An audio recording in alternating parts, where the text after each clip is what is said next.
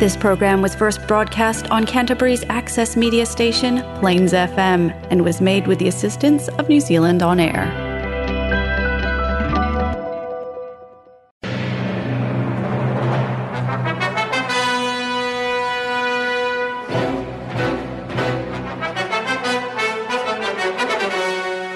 باقي من الزمن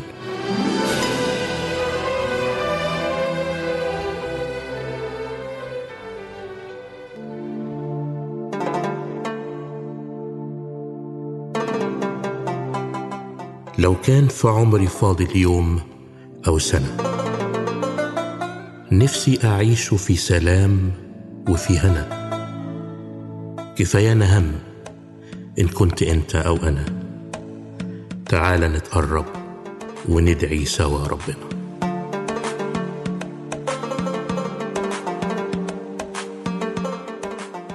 باقي من الزمن برنامج مسيحي باللغة العربية والفارسية. يعده ويقدمه بطرس مورجان. باقي من الزمن إبحار في قلب الزمن يأخذنا إلى بحار المعرفة الكتابية والروحية.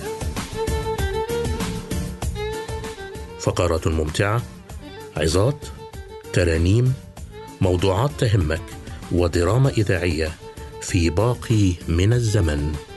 فابقى معنا.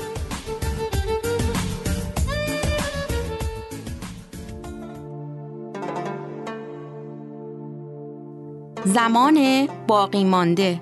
یک برنامه مسیحی به زبانهای عربی و فارسی. حاوی برنامه های مسرت بخش، معزه ها، سرودهای مسیحی، نمایش های رادیویی و غیره. با ما باشید. أهلا ومرحبا بكم أصدقاء المستمعون في لقاء جديد عبر الزمن. يأتيكم برنامج باقي من الزمن عبر الأثير يحمل إليكم بشارة مفرحة ورسالة جديدة في كل أسبوع فاسمحوا لي أن اصطحبكم خلال رحلة اليوم. على رصيف إحدى المحطات وقفت فتاة صغيرة مع والدها ولفت نظرها رجل مقيدا بسلسلة وبجواره أحد رجال البوليس. فسألت الفتاة والدها عن سبب هذه القيود فأجابها أنه مجرم حكمت عليه المحكمة بالسجن وهو في طريقه ليقضي مدة العقوبة. تأسفت الفتاة كثيرا لهذه الحالة المزرية لكن سرعان ما تهللت أساريرها إذ تذكرت ما تعلمته في مدارس الأحد أن الرب يسوع يحب الخطاة وقد جاء ليخلص الأشرار. استأذنت الفتاة والدها وذهبت إلى ذلك الرجل وقالت له يا عم يا مجرم يسوع يحبك. فانتهرها الرجل بشدة ولكنها عادت إليه مرة ثانية. لتكرر نفس الكلمات. الرب يسوع يحبك. فاستشاط الرجل غيظا وانتهرها متوعدا فعادت أدراجها وقد أدت رسالتها. جاء القطار ورجعت الفتاة إلى بيتها وذهب الرجل في طريقه إلى السجن. وهناك في غرفة مظلمة بدأ في مرارة يستعرض تاريخ حياته الماضية. وكيف تسربت إليه سموم الخطية. شيئا فشيئا إلى أن وصلت به إلى هذه الهوة السحيقه وبينما هو يندب حظه العاثر وحياته التعسة إذ بهتاف يصل إلى أعماق نفسه يردد الصوت الملائكي عينه الرب يسوع يحبك. وقد ارتسمت أمام مخيلته صورة الفتاة الجميلة بصوتها العذب القائل الرب يسوع يحبك. فهتف قائلا من هذا الذي يحبني؟ لقد تركني الجميع وهل يوجد من يحبني؟ وإذ بالصوت يعود منشدا نعم الرب يسوع يحبك. وكان كلما حاول أن يطرد تلك الصورة كانت تبدو أكثر جمالا وأعمق تاثيرا حتى ملكت كل مشاعره وعواطفه. فصرخ من أعماق نفسه وتحت ثقل الخطية الذي حطم قلبه ودموع التوبة تملأ وجهه يا يسوع يا من تحبني اظهر لي ذاتك. لقد رفضتك كثيرا ورفضت دعوتك لي ولم أستمع لك لكن اليوم ألتجئ إليك. يا من تحبني وإذ بنور سماوي ينير ظلمة نفسه ويشرق في أعماق قلبه ليبدل تعاسته إلى فرح. ويخلق منه إنسانا جديدا. نعم صديقي المستمع يسوع يحبك. الرب يسوع يحبك مهما كانت حالتك فأنت غالي على قلبه ومحبته لك وصلت حتى الموت على الصليب لأجلك. ألا تقبله الآن. يا عجبا مخلصي قد مات من أجلي وسفك الدم الزكي فدا لخاطئ مثلي. يا عجبا مخلصي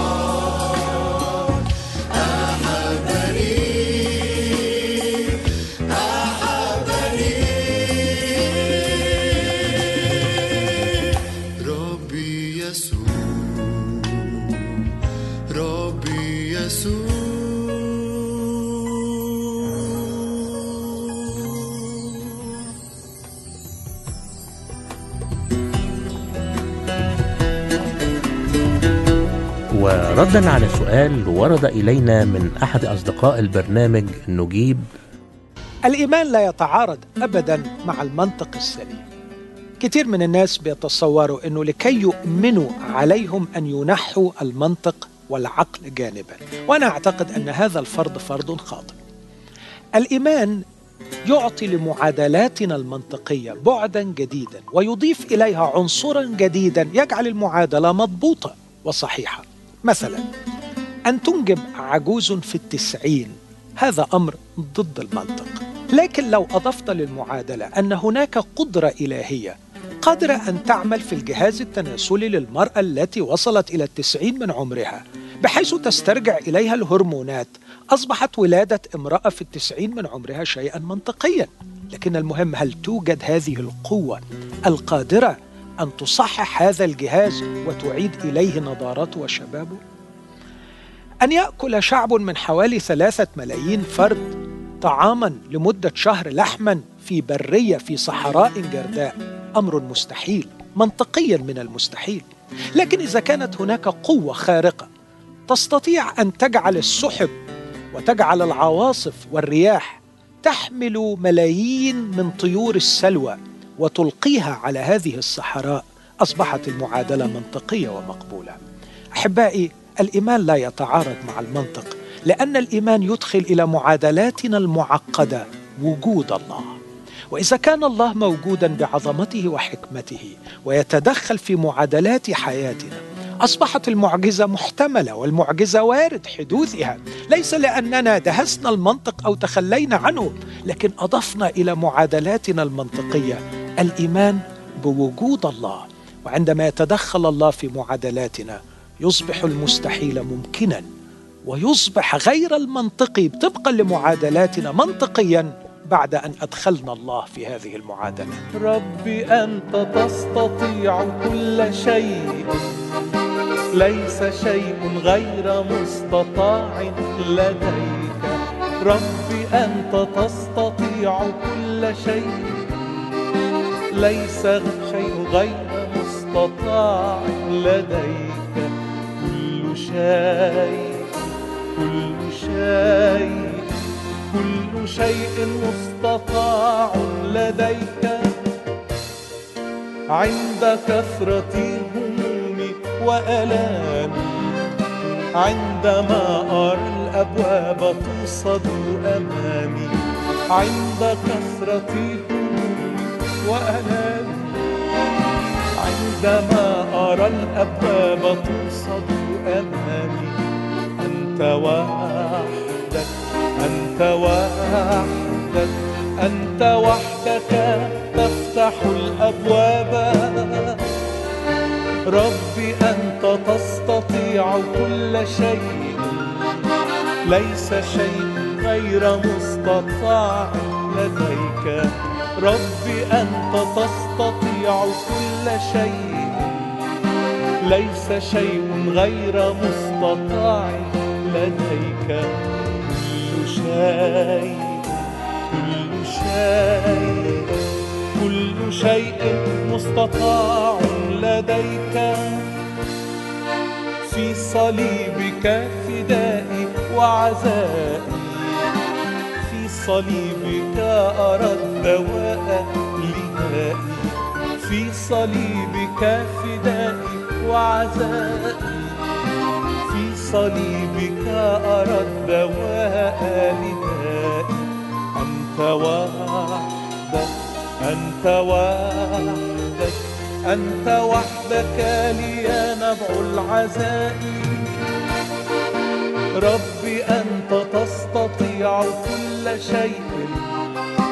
ليس شيء غير مستطاع لديك. ربي أنت تستطيع كل شيء. ليس شيء غير مستطاع لديك. كل شيء كل شيء كل شيء مستطاع لديك.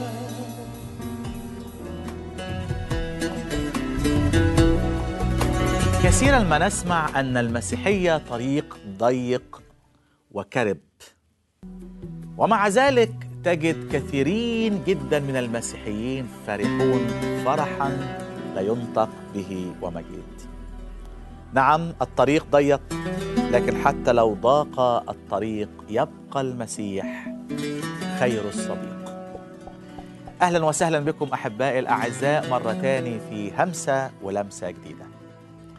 ما زلنا نواصل تأملاتنا في حديث الرب الرائع في الموعظة على الجبل إنجيل متى خمسة وستة وسبعة. والنهاردة حول هذه الفكرة اللي بدأت بها الطريق الضيق الطريق الكرب الباب الواسع والطريق الرحب. خليني أسأل سؤال أحبائي. ماذا قال المسيح بصدد هذا الأمر؟ ولماذا استخدم المسيح هذه التعبيرات بصفة خاصة؟ تعالوا في الأول نقرأ ما قاله الرب في إنجيل متى أصحاح سبعة في الموعظة على الجبل عدد 13 و 14 ادخلوا من الباب الضيق. لأنه واسع الباب ورحب الطريق الذي يؤدي إلى الهلاك وكثيرون هم الذين يدخلون منه. ما أضيق الباب؟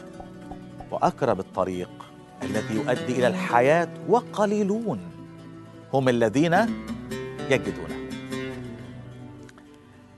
آه حابب أسأل سؤال لماذا استخدم الرب كلمة الباب؟ وهو يتكلم عن طريق السير مع الله أو السير بعيد عن الله. أحبائي الأفاضل السير مع الله هو خطوة عملية. وأنا عشان آخد أي اتجاه جديد أو انتقل من مكان لمكان وأنا في داخل مبنى بحتاج إلى الباب. حينما أتقابل مع المسيح أنا أدخل إلى حياة جديدة. يقول الرسول إذ لنا ثقة بالدخول إلى الأقداس بدم يسوع. الدخول. الباب يكلمنا أحبائي عن الذين هم في الداخل والذين هم في الخارج. إيه اللي بيخلي حاجة اسمها خارج وداخل باب يفصل بينهم الباب. كثيرون من الذين يدعون معرفتهم بربنا فاكرين نفسهم جوه وهم في الخارج. ده اللي قال عنه الكتاب أحبائي إنه بنو الملكوت اللي فاكرين نفسهم تبع الملكوت يطرحون خارجا. الباب بيكلمنا عن عن اتجاه لطريق معين. فحينما أخرج من الباب أنا متجه إلى طريق معين أنا متجه إلى أسلوب معين أحبائي الأفاضل.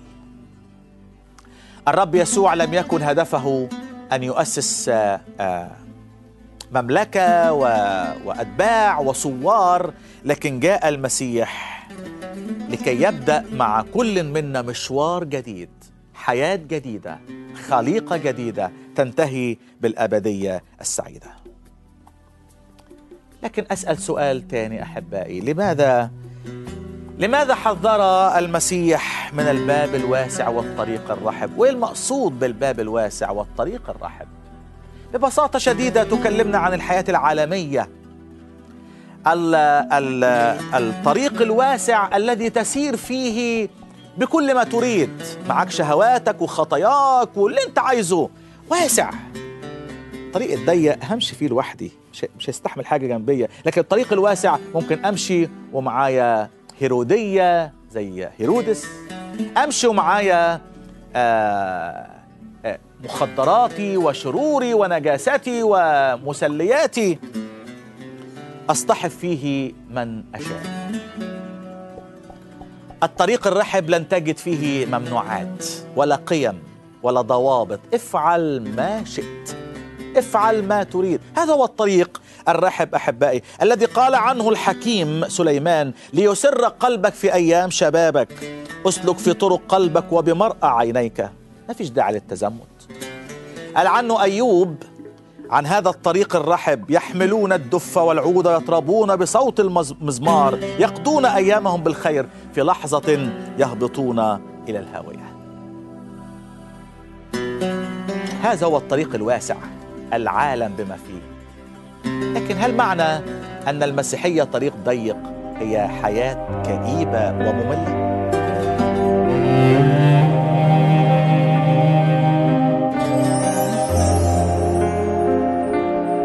ما أضيق الباب وأقرب الطريق الذي يؤدي إلى الحياة. هذا هو طريق المسيح أحبائي. بس خلي بالك معايا هنا المسيح مش بيتكلم عن ثمن دخول السماء أو الخلاص بالمسيح لكن بيتكلم عن عن تكلفة المشوار ومتاعب المشوار بعد أن تتقابل مع المسيح. المسيح لم يخدع تابعيه. قال لهم من البداية في العالم سيكون لكم ضيق. ستجد من يضطهدك ومن يفتري عليك وستجد من يتعبك. لكن شكرا للرب. في العالم سيكون لكم ضيق لكن ثقوا أنا قد غلبت العالم. مرة قال لتلاميذه إن أراد أحد أن يأتي ورائي فلينكر نفسه ويحمل صليبه ويتبعني لكن ما معنى ال- الطريق ضيق؟ إحنا شفنا الطريق الواسع طريق العالم تمشي فيه وتعمل اللي أنت عايزه وتاخد جنبك حاجات كتيرة. الطريق واسع يسيع معاك مخدرات ويسيع معاك علاقات نجسة ولف ودور يسيع كل حاجة كل حاجة تنفع في الطريق الواسع أحبائي. أما طريق المسيح ضيق مش مقصود بيها أن هو كئيب أبدا أبدا أبدا. لكن مقصود فيه لما تمشي مع المسيح ما ينفعش يبقى معاك حاجة تانية. أقصد ما ينفعش تاخد معاك أي نوع من النجاسة أو الخطايا. الطريق الضيق يكلمنا أحبائي عن الجهاد والمصارعات. اسمع ماذا قال الرسول بولس فإن مصارعتنا ليست مع دم ولحم بل مع أجناد الشر الروحية في السماويات. كإنسان مرة قال كده تاني كإنسان حاربت وحوشا في أفسس طريق ضيق. في جهاد في جهاد ضد الخطية في جهاد ضد الشيطان. كل من يجاهد يضبط نفسه في كل شيء. ماشي في طريق المسيح مفيش حاجة جنبي بس عايز أطمنك وأقول لك أنا مش ماشي بقوتي. أستطيع كل شيء في المسيح الذي يقوي أتمنى أن هذه الهمسة البسيطة واللمسة تشجع قلبي وتشجع قلبك وأنت ماشي في طريقك مع المسيح. قال المرنم أنا لست وحدي في الطريق. أبي يمشي معي. الطريق الضيق بيكلمنا عن التكلفة التي قد ندفعها أحيانا. صار يوسف مع الرب كان في تكلفة. اترمى في السجن. بس في إكرام حاشا لي فإني أكرم الذين يكرموني. مش بس طريق ضيق وبس. صار دانيال مع الرب كان في تكلفة. كان لابد أن يلقى في جب الأسود لكن إلهي أرسل ملاك وسد أفواه الأسود. طريق ضيق في مضايقات في صراعات في في جهاد. لكن يعظم انتصارنا بالذي بالذي أحبنا. الرائع أن هذا الطريق الضيق والباب الكرب مليء بالتعزيات. مليء بالتعزيات أحبائي. يقول في مزمور 84 طوبى لأناس عزهم بك. طرق بيتك في قلوبهم عابرين في وادي البكاء. يصيرونه ينبوعا. يصيرونه ينبوعا. ومرة قال داود أحبائي جعلت سرورا في قلبي. أعظم من سرورهم اللي في الطريق الواسع. إذ كثرت حنطتهم وخمرهم. بسلامة أضطجع. بل أيضا لكن ختم الرب وقال أن الطريق الواسع يقود للهلاك. والطريق الضيق والباب الكرب يؤدي إلى الحياة. الواسع كثيرون يدخلون منه الضيق قليلون يجدون لا تستغرب ولا تندهش من الأعداد الغفيرة التي تسير في الطريق الواسع. فالكثرة ليست دليل على الصحة. فكل تابع المسيح على مر العصور كانوا قليلين. في دورة في بابل آلاف يعبدون التمثال الذهبي؟ وثلاثة فتية يعبدون الله. يؤدي إلى الهلاك. الكتاب عن العالميين إلههم بطنهم مجدهم في خزيهم يفتكرون في الأرضيات الذين نهايتهم الهلاك. لكن ما أسعد النهاية التي في الطريق الضيق مع المسيح؟ إنما خير ورحمة يتبعانني كل أيام حياتي وأسكن في بيت الرب إلى مدى الأيام.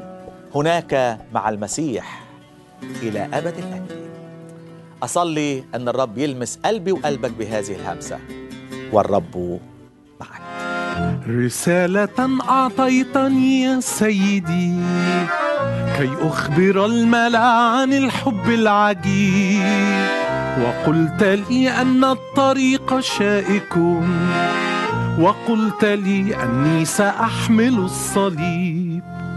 لكنك وعدت أن تمنحني من روحك القدوس عونا لا يخيب.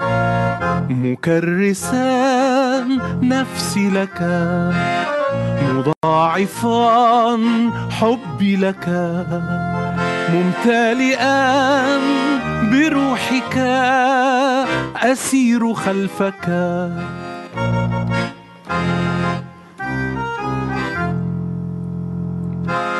روحي وجسمي سيدي أمانة. أوكلتني بأن أصونها لك. أردتني بأن أكون طاهرا. مخصصا مكرسا لشخصك. نداء العالم قوي قوني كي أنكر النفس وأحيا ملكك. مكرسا نفسي لك. مضاعفا حبي لك. ممتلئا بروحك. أسير خلفك.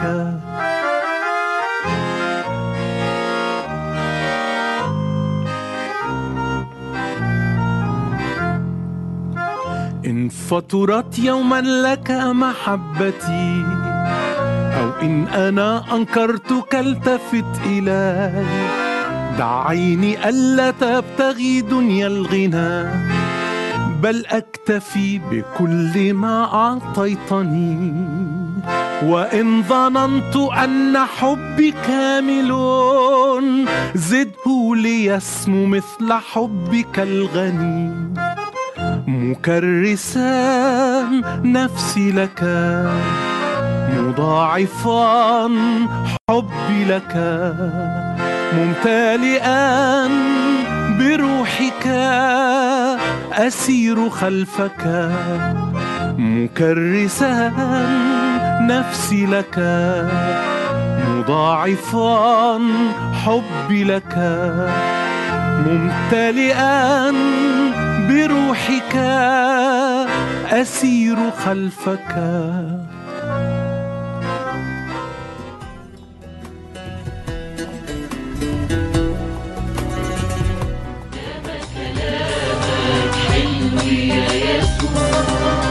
وبستنى دايما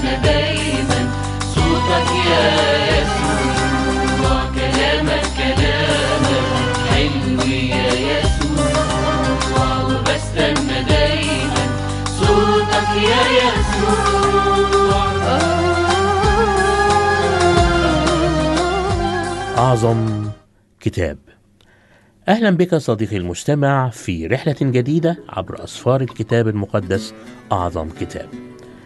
ما زلنا صديقي المستمع نتابع رحلتنا في العهد الجديد والكنيسة الأولى وفي حلقة اليوم نستكمل معا رحلتنا لنتعرف أكثر على الكتاب المقدس كلمة الله الحية كيف وصلت إلينا وكيف بدأت الكنيسة بعد موت وقيامة المسيح. ثم كيف انتشرت كلمة الله على يد رسله بعد أن تسلموا منه تلك المهمة. ابقى معي صديقي خلال رحلة اليوم. ثم بنكتشف بعد كده إن إحنا عندنا أعمال 8 سنة 34 ميلادية في نفس السنة دي. اللي حصل فيها الاضطهاد الشديد ده خرجوا بالرسالة بقى وكانت إرسالية فيلبس اللي هن- هنعرض لها بالتفصيل يعني. لكن إرسالية فيلبس لازم نلاحظ إنها إرسالية من عدد كبير جدا من ارساليات حصل في الوقت ده. يعني في ناس متخيلة إنه مع التشتت ومع آه بعد بعد موجة الاضطهاد الشديدة إنه فيلبس هو الوحيد اللي خرج وقابل بقى القس الحبشي وراح للسامرة و... لا لا لا لا ده هنا الوحي المقدس قصد إن يجيب لي رواية واحدة. لأنه لو اخذ كل الروايات بقى اللي راح الهند واللي راح ال- ال- الأماكن الأخرى هيبقى عندي مجلد قد كده. وده موجود في تاريخ الكنيسة لكن مش موجود في سفر الأعمال. يعني إحنا عارفين هم راحوا فين بعد كده. وعدد لا نهائي زي ما قلت لكم. لكن ارساليه فيلبس هي قبس. يعني هي مساحة صغيرة. ثم أعمال تسعة سنة 35 من- يعني بعد ده بسنة مقابلة المسيح مع شاول.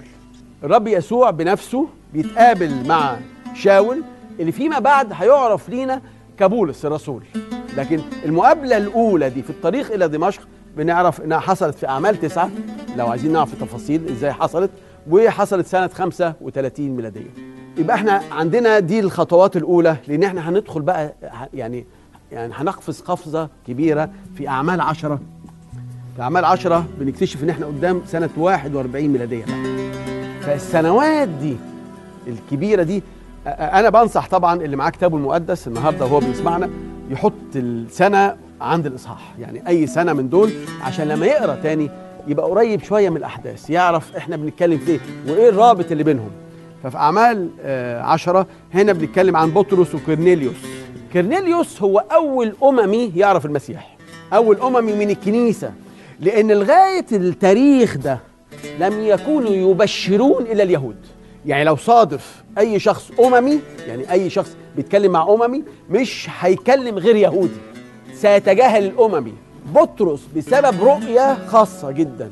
الرب قاده إنه يروح إلى يافا عشان يتقابل مع كرنيليوس وعشان يقدم الإنجيل لكرنيليوس للدرجة إنه لما رجع من هذه البشارة الكنيسة تقريبا عملت له محاكمة. يعني قالت له إزاي تروح وتقدم البشارة الاممي يعني إحنا البشارة بتاعتنا المفروض لليهود فقط. لكن طبعا بنعرف أخ... أنا مش هدخل في تفاصيل لكن بنعرف أخبار زي كده كتير. أعمال بقى 11 إحنا رايحين لسنة 43 ميلادية. وفي 43 ميلادية بيتكلم عن ثلاث حاجات. بيتكلم عن التشتت ودي هفتكر أكلمكم عنها شوية. يعني لما نرجع للكتاب المقدس يعني بس أخلص الجزء ده. نرجع نقرأ عن التشتت والمجاعة. كانت عام مجاعة والجمع. الثلاث حاجات دول حصلت سنة 43 ميلادية. 43 من الحاجات الكبيرة اللي حصلت إنه بولس بيرجع لنا تاني. اختفي في أعمال تسعة بنيجي في أعمال 11 يظهر لنا تاني. وده شيء يعني لازم آه، نرصده ونشوف عمل إيه بولس لما رجع ولما ابتدى بقى قصته معانا من جديد. ثم عندي أعمال 12 آه، مقسوم نصين زي ما شايفين. آخر شاهدين هم أعمال 12 وأعمال 12 الاثنين حصلوا سنة 44 ميلادية. الحاجة الأولى اللي حصلت هو آه، موت أو استشهاد يعقوب. طبعا ده يعقوب بن زبدي أخو يوحنا بن زبدي واحد من ضمن التلاميذ الأوائل. أنتوا لما ترجعوا كيف اختار المسيح تلاميذه؟ أول أربعة كان آه، بطرس وإندراوس أخوه ويوحنا آه، ويعقوب. فده أخذ قصة طويلة مع المسيح. ده من التلاميذ الأوائل خالص. وهو أول شهيد من الرسل. يعني زي ما استفانوس هو أول شهيد في المسيحية ده أول شهيد. ومعاه سجن بطرس. يعني خلوا بالكم لما الاضطهاد حصل أول اتنين حصل عليهم الاضطهاد هم أول تلاميذ للمسيح. هم اللي أخذوا الرحلة كلها مع المسيح. يعقوب أخو يوحنا وبطرس أخو أندراوس. واحد آه، استشهد وواحد آه، سجن اللي هو بطرس. فأعمال وخلوا بالكم الاستشهاد لأنه أمر طبيعي في المسيحية. وهم كانوا متوقعينه. ما كانش شيء غريب عليهم.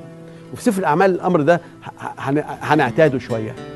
آه، لا يأتي في سفر الأعمال 12 إلا في آيتين آية واحد واثنين بس. يعني يعني ما فيش غير آية واحد واثنين لكن هنا بقى آه، آخر حاجة موت هيرودس. وهيرودس ده اغرباس هو اللي أمر بقتل يعقوب وبسجن بطرس. يعني هو نفس الشخص ده اللي بنختم بيه فكرة الكنيسة الأولى. نستكمل رحلتنا بعد الفاصل.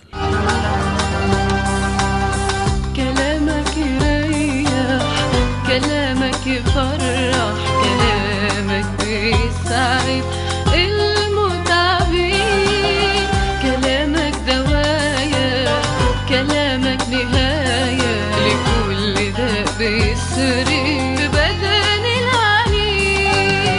كلامك وصية وسكة هنية توصلني دايما لبر السعيد نرجع ونشوف مع بعض إحنا عايزين نقول إيه من الامر ده؟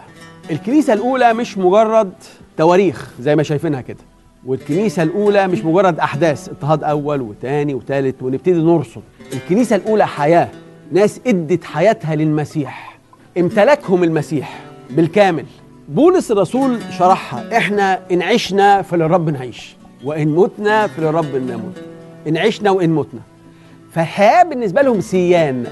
لأن هم عندهم مشروع واحد عايشين عشانه. يعني مفيش شيء تاني واخد ذهنهم. مفيش شيء تاني واخد تركيزهم. هم عارفين هم عايشين ليه وهيموتوا من أجل إيه. وبالتالي بالنسبة لهم الاستشهاد زي ما قلت لكم مش واخد غير عددين. سجن بطرس واخد يعني حوالي 16 17 عدد بعد كده. تفاصيل. وخرج من السجن بمعجزة في النهاية.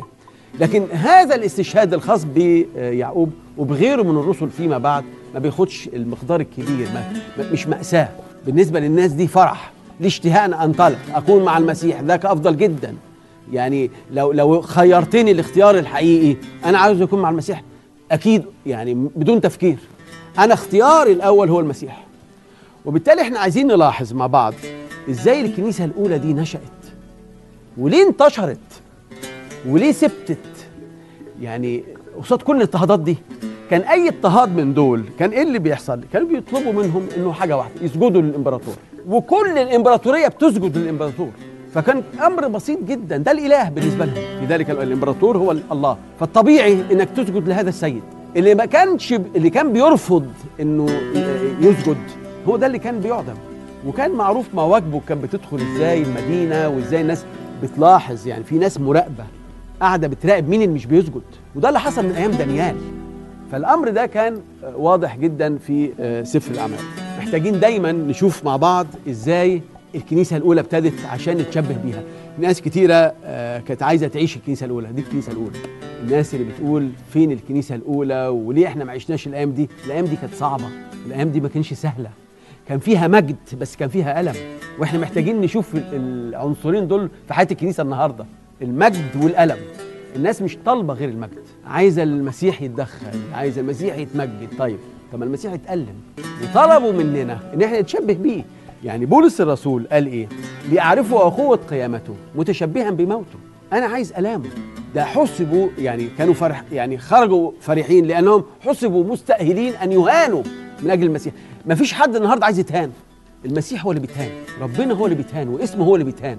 لكن لما نشوف الكنيسة الأولى المفروض موجودة عشان نتعلم منها عشان ناخد منها قوة مش عشان يعني نيجي عند الكنيسة الأولى وناخد الأشياء المجيدة اللي حصلت طبعا فيها أشياء مجيدة عظيمة وفي معجزات حصلت. والرب لغاية النهارده بيعمل المعجزة دي وبيعمل الأمور العظيمة دي بيتنازل.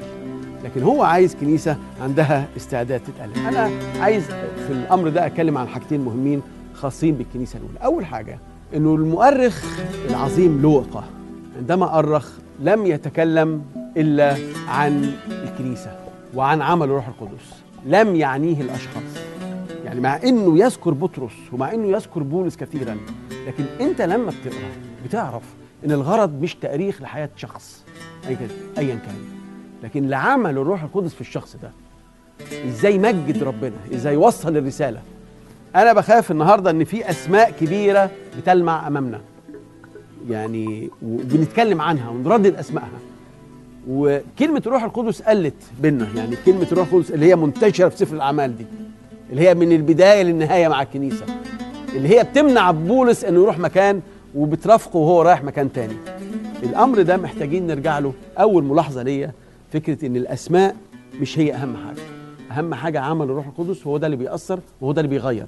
الأمر الثاني اللي محتاجين نركز عليه في أعمال 16 10 أول ظهور للوقا طب إزاي؟ مع إنه لا يذكر اسمه. بيبتدي يكتب بضمير الجمع. وصلنا ذهبنا بقى جزء من الصورة. قبل كده بولس آه لقى مش ظاهر خالص في الصورة. وبنكتشفه إنه يظهر تاني من بعد أعمال 16 اعمال 20 ثم أعمال 27 28 يعني في لقطات من حياة بولس الرسول بنكتشف إن المرافق ليه الرئيسي هو لوقا البشير. إحنا محتاجين نبص لسفر الأعمال محتاجين نبص للكنيسة الأولى مش بعينين ناقدة. يعني لكن بعينين فاحصة عشان نقدر نشوف إزاي نتعلم من الكنيسة الأولى. الكنيسة الأولى مش مجرد تاريخ. الكنيسة الأولى أنا أنا شخصيا لما بقرب منها زي ما بقرب من حياة المسيح أجدها حية أمامي بكل التفاصيل والدقائق بتاعتها. يعني الصورة اللي برسمها قدامي دي كنيسة حقيقية مش كنيسة أنا بتخيلها. كنيسة كانت في التاريخ لكن لغاية النهارده ممكن أشوفها وممكن أتعلم منها. وإلى هنا نأتي إلى نهاية رحلة اليوم وإلى لقاء جديد ورحلة جديدة عبر الكتاب المقدس في الأسبوع المقبل. بمشيئة الرب. ومن الشعر المسيحي اخترت لك صديقي المستمع هذه القصيدة فاستمتع بها. الحيطة سد. الحيطة سد ومفيش منفذ ولا خرم إبرة. والعقل بيقول خلاص بلاش بلاش عناد ومكبرة. سلم أمورك وانحني دي وترسها دايرة المستحيل مستحيل. ما تغيروش المدح. بس الإيمان بالرب ليه فكر تاني أكيد. السقف فيه عالي قوي مبني على المواعيد. وكل ما الباب يتقفل يعلى الإيمان ويزيد واللي إيمانه بيسنده ما يهمهوش تهديد. يا سلام. ده مهما هتكون الظروف قلب الإيمان مرتاح ربك في إيده الحلول وكل شيء بسماح وكل ليل يختفي يطلع مكانه صباح والمستحيل ينحني يديلك المفتاح. كل السدود تنهدم والدنيا الدنيا تبقى براح. وبهذا نأتي صديقي المستمع إلى نهاية الفقرات باللغة العربية وسنستكمل البرنامج باللغة الفارسية.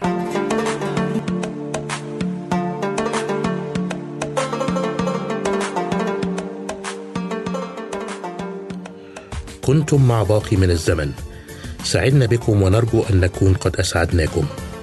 أرسل إلينا بمقترحاتك أو تساؤلاتك. نرحب بالمشاركات. يمكنك الاتصال بمقدم البرنامج بطرس مرجان على تليفون 021 189 3886 أو أرسل لنا على بريدنا الإلكتروني radio.arabic at extra.co.nz والرب معكم.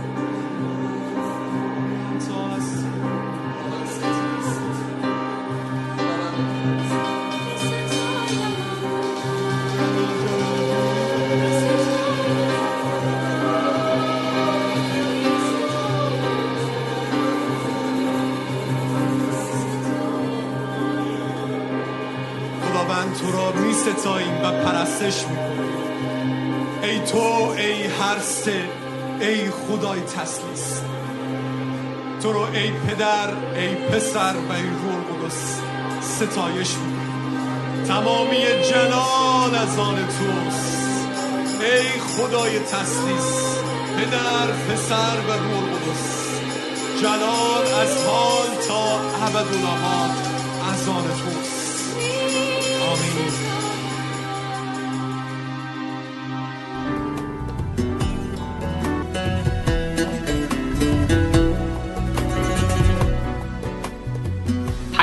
عاشقانه خدا برای زندگی امروز من و تو چی می‌تونه باشه؟ از 18 همین کتاب عهد عتیق کتاب ایوب. این کتاب زیبا برای من و تو چه درسی می‌تونه امروز داشته باشه؟ لری کراب در کتاب زیبای 66 نامه عاشقانه با این جمله خلاصه می‌کنه پیام ایوب رو. اگر واقعا می‌خوای رشد کنی در امید داشتن به خدا در توکل و اعتماد کردن به خدا باید با درد و رنج های زیادی تو زندگیت روبرو بشی. برای رشد در امید و اعتماد به خدا نیازه که درد و رنج های زیادی رو تجربه بکنیم حقیقت سختیه ولی حقیقت بسیار زیبا و تسلی دهنده در کتاب ایوب. واقعیت داستان عزیزان اینه که هیچ کدوم از من و شما از درد و رنج های زندگی لذت نمی‌بریم. از چالش ها، سختی ها، زخم ها، خیانت ها، شکست ها و هممون فکر می‌کنیم که ما می‌تونیم تمام زندگیمون رو کنترل کنیم از طریق روش های مختلف و اگر بتونیم زندگیمون رو کنترل کنیم دیگه این درد و رنج ها وارد زندگی ما نمیشه ولی کتاب ایوب درس زیبا به ما میده. که خیلی وقتا درد و رنج های زندگی خارج از کنترل ماست و هیچ راهی روی کنترل کردن این زندگی نداریم که بتونه گارانتی داشته باشه که ما همیشه خودمون رو در امنیت حفظ کنیم. مشکلات زندگی چشم ما رو به خدا میاره. تنها امید ما تنها حفاظت کننده ما تنها منبعی که می‌تونیم زندگیمون رو روش بنا کنیم خود خداست. نه هیچ چیز دیگه ای درد و رنج ها به من و تو یاد میده که امید به این دنیا نداشته باشیم. امید به کنترل کردن این دنیا که در قدرت ماست که همه چیز رو کنترل کنیم نداشته باشیم. اگر من بچه خوبی باشم همه چیز تو زندگی به خوبی جلو میره. اگر من اطاعت کنم همه چیز به خوبی در زندگی جلو میره. اگر من سلامتیم رو جدی بگیرم همیشه سالم خواهم بود. اگر من مسئولیت قسمت زندگی خودم رو کاملا به عهده بگیرم دیگه هیچ ریسک و خطری در زندگی من نیست. و من می‌تونم خودم رو از همه مشکلات حفظ کنم و در امنیت نگه دارم. اینا دروغهاییه. که درد و رنج هایی که ماورای کنترل ما وارد زندگی ما میشه به ما یادآوری می‌کنه که هیچ گارانتی نیست که ما بتونیم خودمون رو همیشه در امنیت نگه داریم و تنها واقعیتی که باید یاد بگیریم بهش بچسبیم نیکویی خداست حکمت خداست و اینی که خدا می‌دونه داره چیکار می‌کنه. من نمی‌تونم خدا رو کنترل کنم. من از همه راه های خدا نقشه های خدا خبر ندارم و هیچ وقتم شاید خبر پیدا نکنم. همونطوری که ایوب هیچ وقت نفهمید که داستان این نبرد روحانی چیه پشت درد و رنج های زندگیش. قرار نیست که من و تو از همه چیز سر در بیاریم. کتاب ایوب من و تو رو دعوت می‌کنه به اعتماد و توکل به خوبی خدا و حکمت خدا. لری کراب خیلی زیبا میگه که اینطوری داره پیام ایوب رو تفسیر می‌کنه. میگه وقتی من و تو یاد می‌گیریم که در حضور خدا به عنوان یک راز بایستیم یواش یواش یاد می‌گیریم که به خدا اعتماد بکنیم و در اون اعتماد آرامش بگیریم.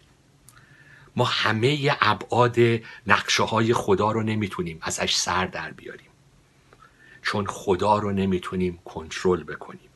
خدا و راه های خدا قابل پیش بینی نیست همیشه. و وقتی که یاد بگیریم که کنترل زندگی دست ما نیست به طور مطلق یاد می‌گیریم که در آزادی در امید و در شادی تو زندگی جلو بریم. ادامه میده لری کرب صحبتش رو. میگه خدا انگار که ایوب رو نوشت که به من و تو یاد بده که با تصورات خودت خدایی رو خلق نکن.